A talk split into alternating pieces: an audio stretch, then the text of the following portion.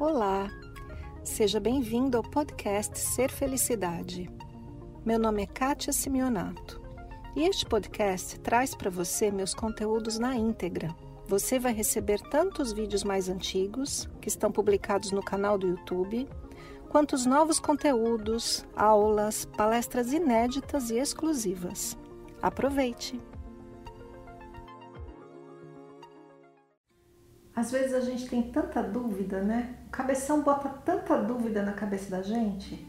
Será que esse é o caminho certo a tomar ou é aquele outro? Será que é certo acontecer tal coisa ou será que não? Na verdade, será que existe isso de coisa certa e coisa errada? Oi, bom dia! Quero contar aqui, compartilhar com você algumas coisas que me aconteceram não faz muito tempo, alguns meses. Mês de novembro do ano passado, não sei se você lembra, você que me segue, eu estive no México. E eu precisei ir ao México porque a minha equipe de filmagem não podia ir para os Estados Unidos, estava tudo fechado. E eu não podia vir para o Brasil. Então a gente se encontrou mais ou menos no meio do caminho para a gente fazer mais vídeos aqui para o canal. E aconteceu que eu moro na Califórnia, praticamente isolada, sem vizinhos, no meio da natureza. Então, a pandemia não me abalou tanto, não chegou tanto até mim.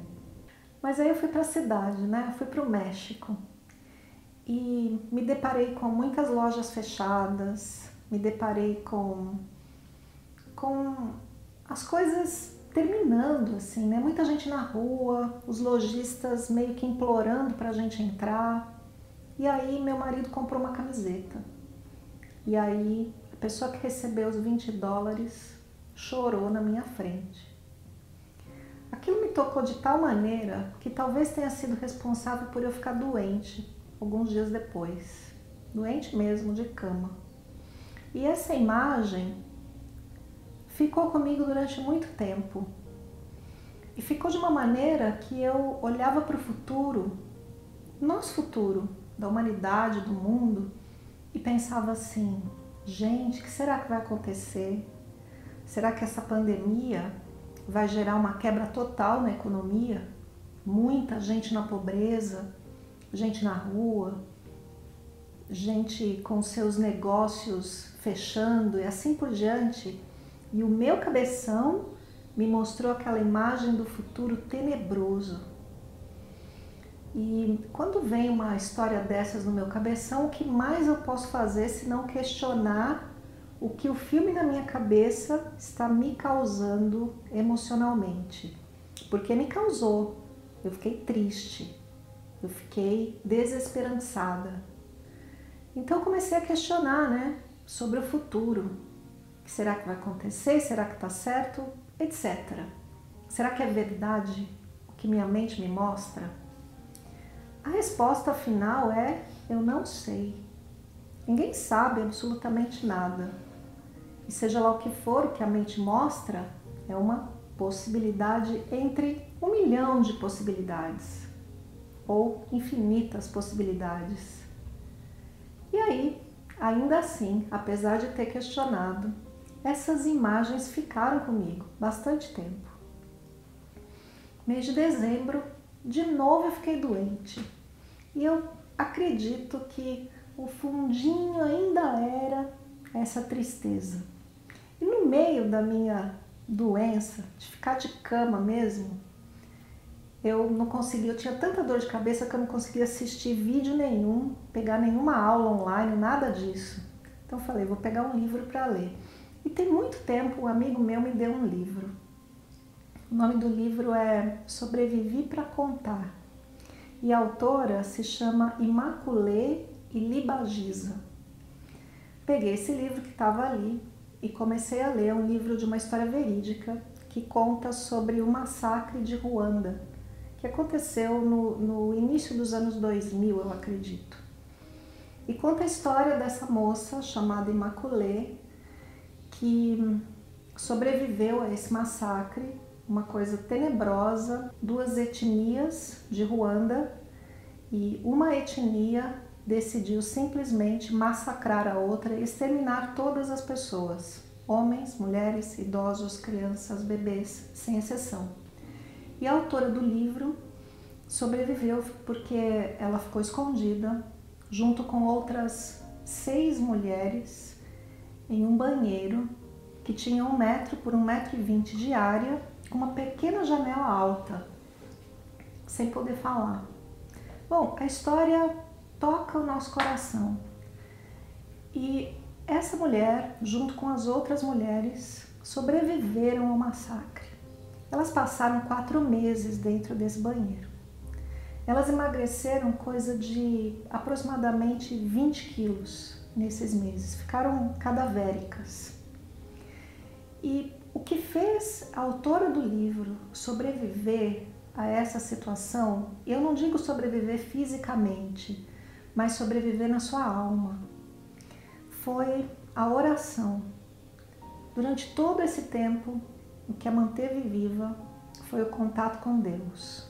Ela rezava o terço e, e ela chegou a pedir uma Bíblia para a pessoa que a escondeu ali, que levava, de vez em quando, levava comida. E, e essa comunhão com Deus que ela fez durante meses. Eu não vou contar a história toda aqui para vocês porque nem dá para contar nesse pequeno vídeo. Mas o interessante é que essa moça, muito tempo depois, ela foi trabalhar na ONU, ela se casou e, e ela tem filhos, e ela escreveu o livro. Bem no final do livro, ela diz assim: sabe? Que às vezes eu tenho saudade daquele banheiro, sabe?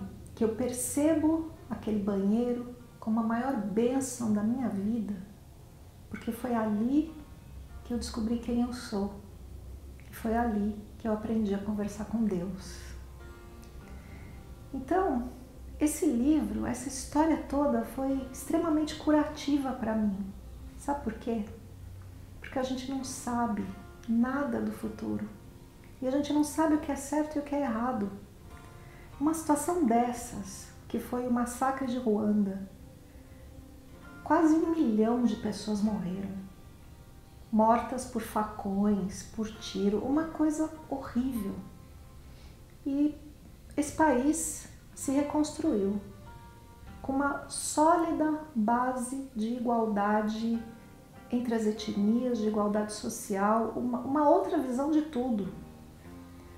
E será que de fato era necessário esse massacre para que o bem prevalecesse?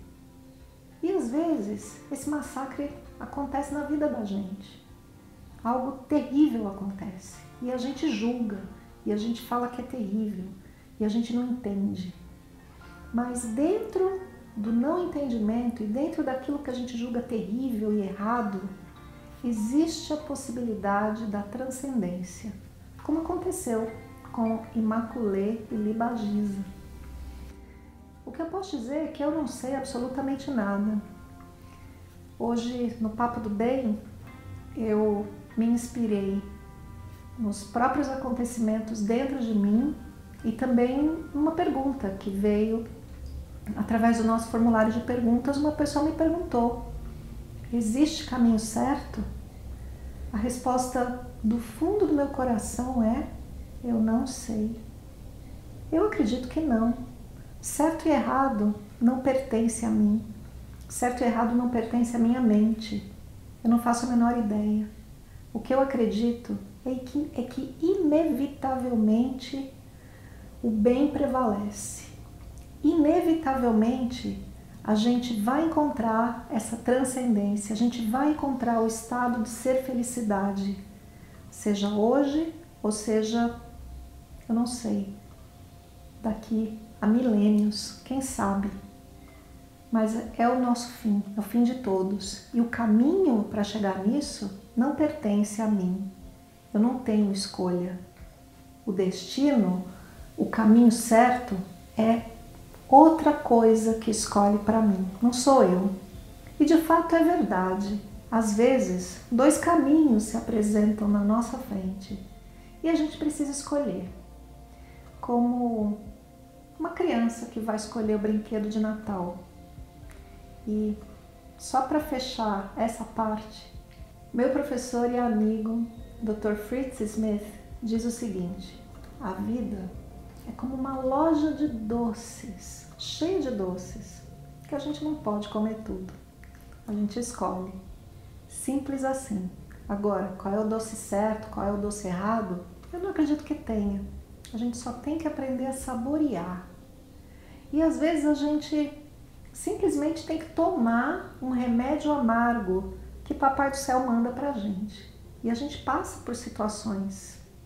Meus antepassados passaram por guerras. E no mundo ainda há guerra, há fome, há tanta coisa que a gente diz isso está errado. Mas será que a gente sabe? O que eu acredito é que em tudo, absolutamente tudo, existe a possibilidade da transcendência, como a moça desse livro encontrou. E é isso. Não sei se o papo do bem hoje ficou meio pesado, né? Em geral a gente faz uma coisa mais leve, mas eu gosto muito de compartilhar com você o que vai dentro de mim. Porque o propósito do canal Ser Felicidade é esse, é a gente estar tá próximo de alguma maneira tirar as coisas do cabeção e trazer para cá, para onde a gente sente e para onde a gente é real. Dessa maneira, esse caminho, eu tenho certeza, pode te conduzir à autorrealização. Se você curtiu esse vídeo, é muito importante para mim que você deixe o seu gostei. Deixe para mim o seu comentário e compartilhe esse vídeo com quem você ama. Um beijo e um excelente fim de semana. Esse foi mais o podcast Ser Felicidade. Espero que você tenha aproveitado. Se você ainda não conhece meu canal no YouTube Ser Felicidade, aproveite para acessar e receber conteúdos inéditos toda semana. Visite também meu site spiritcoaching.com.br e participe dos meus eventos online e presenciais. Com amor e bênçãos para você, Kátia.